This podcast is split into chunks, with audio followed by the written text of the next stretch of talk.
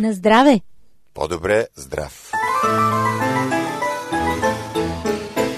Скъпи приятели, добре дошли в Зона Здраве, аз съм Ради. Здравейте от мен, аз съм Мира. Започва здравното предаване на радиогласът на надеждата. Ето и темите днес. Как джънкфуд променят мозъка. Отробата е класна стая. Как да ускорим метаболизма без натоварване. Как влияят различните заболявания върху психиката. Пет популярни мита за депресията. И в поредицата изпълнени с енергия ще говорим за нормалното устаряване. Затова останете с нас. Проверени факти и медицински изследвания. Изпитани рецепти и лекарски съвети. С грижа за вас. Защото това е по-добре здрав. Вие слушате Радио Гласът на надеждата. Обадете ни се на телефон 633 533 с код за Пловдив 032.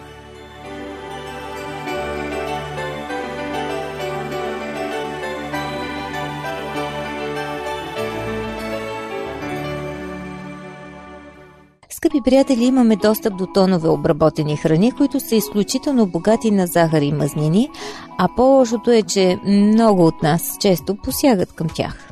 Изследователи обясняват, че колкото повече обработени храни консумирате, толкова повече организмът ги иска и толкова по-малко сте склонни да устоявате на изкушението. Ново проучване установява, че хранителният режим, богат на така наречените junk food, може да засегне начина по който мозъка регулира и възприема апетита. Джанкфуд е жаргонен термин, който идва от английски и се използва за всяка храна, която няма хранителна стойност или пък е съвсем ограничена. Това са продукти като чипс, сладкиши, бисквити, бомбони, шоколади, пържени картофки, хамбургери и така нататък.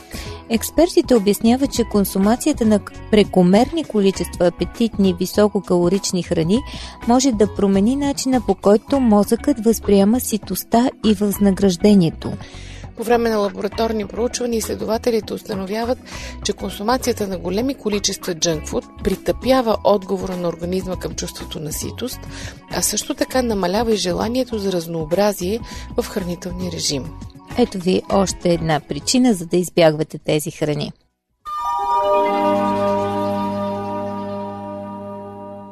Сега продължаваме с тема до някъде свързана как да ускорим метаболизма си без натоварване. Всъщност понятието метаболизъм в спорта най-грубо се характеризира броя калории изгорени за един ден. Човешкото тяло изгаря калории при изпълняване на своите естествени функции, като дишане, регулиране телесната температура, храносмилане, сърцебиене и така нататък. Калории се горят и при физическа активност, ходене, тичане, всякакво спортуване. Отслабването е желано от много хора, а за най-малко си е направо наложително. Затластяването скъсява продължителността на живота и предразполага към множество заболявания. Метаболизмът подлежи на влияние както от физическата активност, така и от хранителните навици. Това означава, че има начини той да бъде ускорен и без всекидневно физическо натоварване или като допълнение към него. Най-елементарният от тези начини най-често обягва при контрола над теглото и то е адекватен прием на вода. Човешкият организъм използва водата, за да обработва качествено масните тъкани и да регулира калорийния баланс. Най-малкият знак за дехидратация сериозно забавя метаболизма и дори при спортуване и правилен хранителен режим организмът гори по-малко калории, съответно мазнините се топят по-бавно. Изследване сочи, че редовни посетители в фитнес залите горят значително повече калории, ако пият 6-8 чаши вода дневно, от тези, които пият обикновено стандартните 2-4 чаши. Дехидратацията предизвиква и чувство на глад, което води до преяждане. Специалисти диетолози съветват да се изгради един обикновен навик преди всяко хранене да се изпива чаша вода. Белтъчините не само засищат, те изискват повече усилия и енергия от организма, за да бъдат преработени, за разлика от въглехидратите и мазнините. Увеличаването на дела белтъчини в ежедневното меню е елегантен начин да се изразходват калории с приема на храна. По този начин метаболизмът се засилва, без да се полагат допълнителни усилия. Това може да стане лесно, като включите повече бобови растения в менюто си. Закуската не случайно е най-важното хранене. Това е точката от денонощието, в която може най-силно да се повлияе на метаболизма. Стабилната и балансирана закуска гарантира, че през деня ще се изгорят повече калории в контраст с забавянето на метаболизма при лишаването от добра закуска. Друг ефективен ускорител на метаболизма е зеленият чай. Кофеинът и катехините, съдържащи се в него, доказано подсилват метаболизма за няколко часа след прием. Според изследване, консумацията на 4 чаши зелен чай дневно увеличава енергийния разход на организма с около 90 калории на ден. Освен това, напитката потиска абсорбцията на мазнини и понижава апетита. Изпиването на 2 чаши зелен чай, един час преди физическа активност, увеличава с почти 20% ступените калории калории по време на интензивна тренировка. Скъпи приятели, това е по-добре здрав. Вие сте в компанията на Мира и Ради. Продължаваме след малко с една много интересна тема. Дали е възможно отробата да бъде класна стая? Ще видите, ако не смените частотата и останете с нас. Уважаеми слушатели, вашите въпроси са важни за нас. Пишете ни на адрес Плодив, почтенски код 4000, улица Антин, първи номер 22, звукозаписно студио.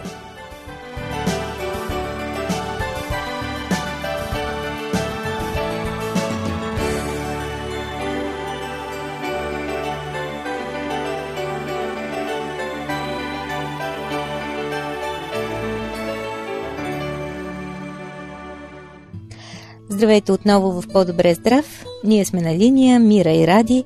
Продължаваме с отробата като класна стая. Това е тема свързана с здравето, емоционалността, интелектът и дори творческите способности на детето, които, казват специалистите, се залагат в 9 месеца между зачатието и раждането. Два сравнително наскоро обособени клона на психологията изучават най-ранния ни опит. Пренаталната психология се фокусира върху този, с който се здобиваме през 9 месеца в отробата, от зачатието до раждането. Перинаталната психология се занимава с опита придобит при самото раждане и непосредствено след него.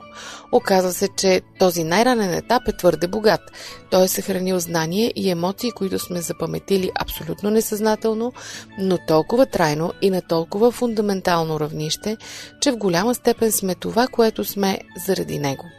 Част от наученото може никога да не изплува в съзнателен спомен, а завинаги или поне за дълго да остане в сферата на неосъзнатото. Точно в това е коварството на този тип памет. Складираното ни влияе, без да си даваме сметка за добро или за зло. Може ли да знаем нещо за света преди да се родим? Специалистите казват, че знаем много. Без да сме видели белия свят, сме научили за него толкова много и важни неща, че даже сме нагласили организма и психиката си за това, което ни чака отвън. Това знание е натрупано от сигналите, подадени от външната среда. Посредникът в общуването с нея е майката. С емоциите, преживяванията си, с това на какъв език говори и какво яде тя, поне отчасти програмира живота на своето дете. До не много отдавна на новороденото се гледаше като на необременено с каквито и да е знание същество. Празен съд, в който започваме да наливаме след раждането му. Но наистина ли ние идваме на белия свят без никакъв багаж? Науката от последните години доказва, че докато още сме в отробата, ние научаваме много и това познание има огромно значение за бъдещия ни живот. Изключително силно ни влияе и начина по който сме се родили. С развитието на образната диагностика и на други методи за наблюдение и анализ се натрупаха невероятно много данни за вътреотробния живот. Той изглежда много по-съзнателен, отколкото се е предполагало. Наблюдение с видеозон показва, че нероденото реагира изключително адекватно на провокации от външната среда, особено ако го засягат лично. По време на амниоцентеза, процедура при която през коремната стена в отробата се вкарва игла за извличане на околоплодна течност за анализ, бебето се отдръпва оплашено и дори се опитва да отблъсне чуждото тяло с ръчичка – и това не е случайна, а стандартна реакция, защото е наблюдавана многократно. Ясно е, че нероденото дете реагира на дразнители, но дали може да запомни и да трупа знания? Ако имаме способността да запаметяваме още преди раждането си, защо не помним вътреотробния си живот или нещо толкова драматично като собственото си раждане? Защо не сме в състояние, когато решим да извикаме спомени от тези моменти? Това са логични въпроси. Дали обаче действително не помним такива неща? Или просто са станали толкова неразделна част от същността ни, че дори не ги забелязваме? Експертите говорят и за паметта на нероденото. Истина е, че малко хора имат съзнателни спомени от преди 3 годишна възраст. Но някои деца спонтанно извикват моменти от раждането си, само че ги разказват едва след като проговорят. На мен лично това ми звучи доста не знам как да кажа. Странно. Странно. Много преди това тези спомени могат да бъдат споделени без думи в рисунки с разиграването на сценки чрез пантомима, като се посочват с пръст определени места по тялото, с издаването на звуци, а, дори с интензивността, с която новороденото смучи биберона си. Щом има спомен, независимо дали скрит или явен, очевидно има и памет. Ученето и паметта са обвързани. Ученето зависи от паметта, но също така и доказателство за нея. Паметта е същностна за човешката ни природа. Без способността да помним и да се учим от, от опита, е невъзможно изграждането на личностна идентичност. Ако не помним, няма как да се учим от опита, своя и чуждия, и прогресът би бил невъзможен. Това пише американският психолог доктор Дейвид Чемберлейн, автор на много изследвания и трудове, сред които и забележителната книга «Разумът на вашето новородено дете». В друг свой труд «Бебетата помнят» раждането, той представя експерименталните си изследвания, доказващи съществуването на пренатална памет. Чемберлейн доказва, че по време на вътреотробния си живот детето събира и обработва информацията, която достига до него, трупа опит и постоянно се учи от него, точно като нас, възрастните. Опонентите му го атакуват, че това е невъзможно, понеже мозъкът на нероденото не е достатъчно развит, за да е способен на висши психични функции, като памет, мислене и учене. На това Чембърлейн отговаря, допуска се грешка, като мозъкът се изучава на парчета, коя негова част, за коя функция отговаря, а не като едно цяло, което е повече от сбора на отделните си части. Но още по-голяма грешка е мозъкът да се изучава отделно от други системи. 2 ендокринната и имунната. Съвременните изследвания доказват, че те са тясно свързани в обща централна информационна система. Мозъкът не е единственото вместилище на паметта. Все повече са аргументите, че запаметяването става дори на клетъчно равнище. Тялото помни, затова и народените бебета могат да учат. С годините са натрупани неопровержими доказателства, че преди раждането си те вече знаят много неща. Може би, приятели, това е една сфера, в която не можем да бъдем много категорични, а просто информацията, която ни подават експертите, ни оставя пред шеметното чудо на човешкия живот, на това как Бог ни е устроил, а разбира се и на раждането. Наистина чудо, пред което можем само да притихнем. След малко продължаваме с по-злободневни неща, как различните заболявания влияят върху психиката ни. Не смените частотата и останете на вълните на радио Гласът на надеждата. Бъдете крачка напред, споделете темите, които желаете да чуете в по-добре здрав на телефон 032 633 533 или ни пишете на адрес awr.bg.abv.bg Аз съм Божидар. Аз съм Ради, очакваме ви и с удоволствие ще включим ваши материали в предаването.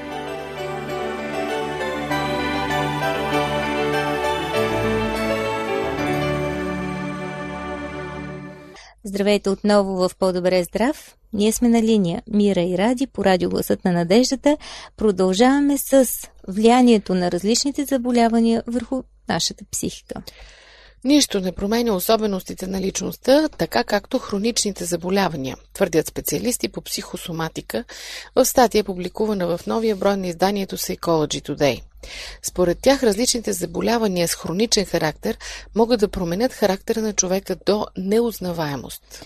Болестите на бъбреците обикновено предизвикват обща интоксикация на организма. Това води до отпадналост, понижена способност за концентрация, умора и нежелание за контактуване с околните. Болните трудно се съсредоточават и още по-трудно работят. Проявяват се трескави колебания в настроението, сълзливост, изострянето на хроничните пиелонефрити и камъните в бъбреците създават и още един дискомфорт, честото посещаване на туалетната. Бъдете деликатни с тези болни, защото от тях може да се развие така наречената невроза на пикочния мехур, при която най-малката стресова ситуация води до постоянно ходене по малка нужда. Исхемичната болест на сърцето, хипертонията, астмата правят човека тревожен и мнителен. Често за хората, страдащи от тези заболявания, са характерни немотивирани изблици на гняв, завършващи с сълзи или слабост.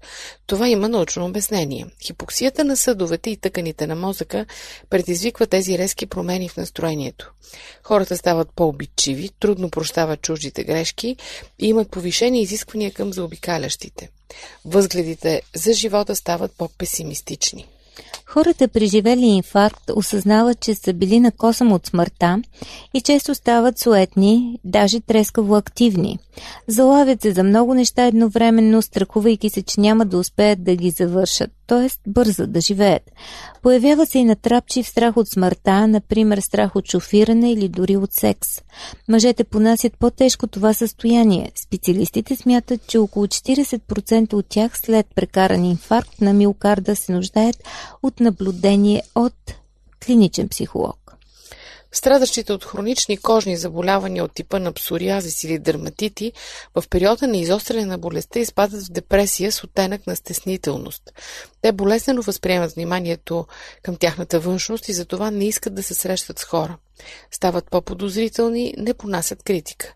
Смятат, че останалите ги възприемат като заразни отвратителни и затова от тях често се появява мнителност и злопаметност. При язва на стомаха или други проблеми с храносмилането болните стават много мнителни и придирчиви. Лесно се дразнят от дреболи, склонни са да изпадат в депресия. Те, например, не се страхуват от смъртта, но пък се боят от болката. Обиждат се много лесно, ако близките не се отнесат сериозно към тяхното дори най-малко оплакване. Болният черен дроб прави човека наистина жлъчен. Болните не само стават обидчиви, но и агресивни. Стремят се да обиждат другите, а разкаянието преминава под формата на нови претенции и обиди. Скъпи приятели, продължаваме с пет популярни мита за депресията. С трагичната загуба на комедийния актьор Робин Уилямс, който се обеси преди известно време в Калифорния, след като беше обявил, че е страда от депресия, започна световен дебат за последиците от депресията. Нелекувана депресия е една от водещите причини за самоубийство в света. Често болните не търсят лечение именно поради липса на познания или защото рубуват на погрешни схващания относно заболяването. Ето и кои са пете най-често срещани митове за депресията. Първо, депресия е равно на тъга. Много от познатите на Робин Уилямс казваха след смъртта му, че никога не са го виждали нещастен, въпреки че е страдал от тежка форма на депресия. Според Националния институт за психично здраве в САЩ, много от хората, които страдат от депресия, не чувстват никакви специфични емоции. Те по-скоро чувстват голяма празнота и апатия. И тъй като тревожността често съпътства депресията, мнозина са състояние на постоянно напрежение, което продължава без видима причина. Втори мит – депресията е признак на психическа слабост. Част от стигмата около депресията е, че това е знак на психическа слабост и все пак никой не обвинява болните от сърдечно-съдови заболявания за това, че имат слабо сърце. Депресията е сложно медицинско разстройство, което има биологични, психологични и социални измерения. Светът изобилства от силни хора, които страдат от тежка форма на депресия. Всъщност депресията засяга химическите процеси в мозъка и в нервната система, което си е един вид инвалидизиращо. Трети мит. Депресията винаги е свързана с социално събитие – повечето хора вярват, че появата на депресията е продиктувана от някакво тежко събитие в живота. Загуба на любим човек, развод, големи финансови проблеми и така нататък. Истината е, че депресията не се нуждае от специално събитие, за да изплува на повърхността. Тя може да се разпознае, когато човек е изпаднал в летаргия за продължителен период от време, без видима причина. Четвърти мит. Симптомите на депресията са само в главата на човека.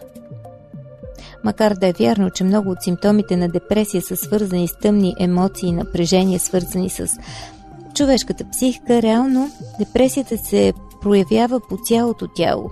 Най-честите симптоми включват стомашно разстройство, затруднено дишане, стягане в градния кош, обща умора, постоянни болки в мускулите и така нататък.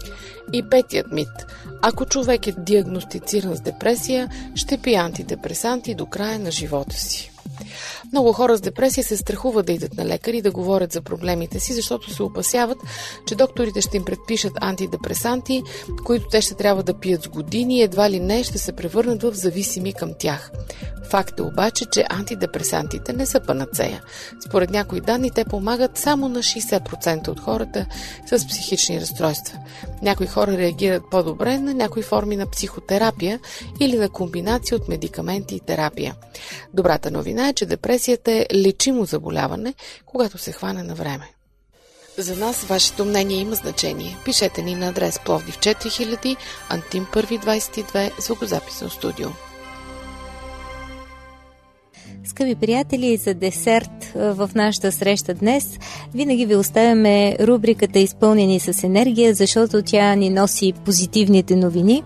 А днес ще видим какво значи нормално устаряване след толкова много теми, свързани с депресията и влиянието на болестите върху психиката ни. Какво значи нормално устаряване? Ето какво ни казва а, един стих а, за Моисей. Четем го в книгата Второзаконие, 34 глава, 7. Моисей беше на 120 години, когато умря – очите му не се помрачиха, нито силата му намаля. Ето това е нормално устаряване. Моисей е 120 годишен, прекарал е последните 40 години, ръководейки израелтяните през пустинята. Преди да му бъде дадена почивка, Моисей има физическата сила и енергията да се изкачи на доста високата планина Нево и със все още острото си зрение успява да види обетованата земя. Ето това се нарича остаряване. Всъщност най-големият страх за мнозина от възрастните хора днес не е, че ще умрат, но че ще стават все по-слаби и зависими от другите. Твърде много от тези хора а, с напредването на възрастта ще понесат физическо и умствено деградиране, защото а, светът е такъв, че човешката продължителност на живота напоследък е, доста се увеличава, а с това се увеличават и болестите сред възрастните. Не е обаче такъв случай с една много забележителна жена. Нейното име е Худа Хоен. Родена е в една ферма в Канада в края на 19 век. Отгледана с месо и картофи от своя баща германец. Тя става адвентистка, когато е на 18 години и от тогава става и вегетарианка. Получава бакалавърска степен по диетология по времето, когато много малко жени са могли да постигнат някакъв напредък в образованието.